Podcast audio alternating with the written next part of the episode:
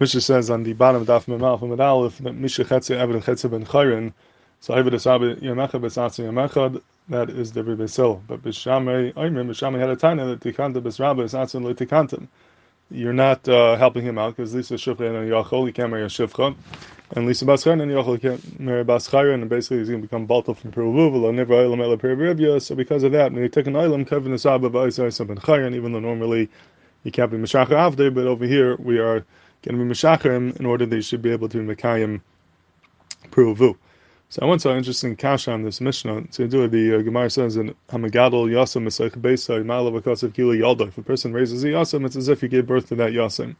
And Shlomo Kluger in the beginning of Shulchan Aruch has a chakir in that din. Does that mean Kipshute literally Kila Yalda and is Mekayim Pruvu Mamish by It just mean that it's a it's a Chashav Azach? The Torah gives you Schar Kila Yalda, but not that there's a actual Kiyum Pruvu.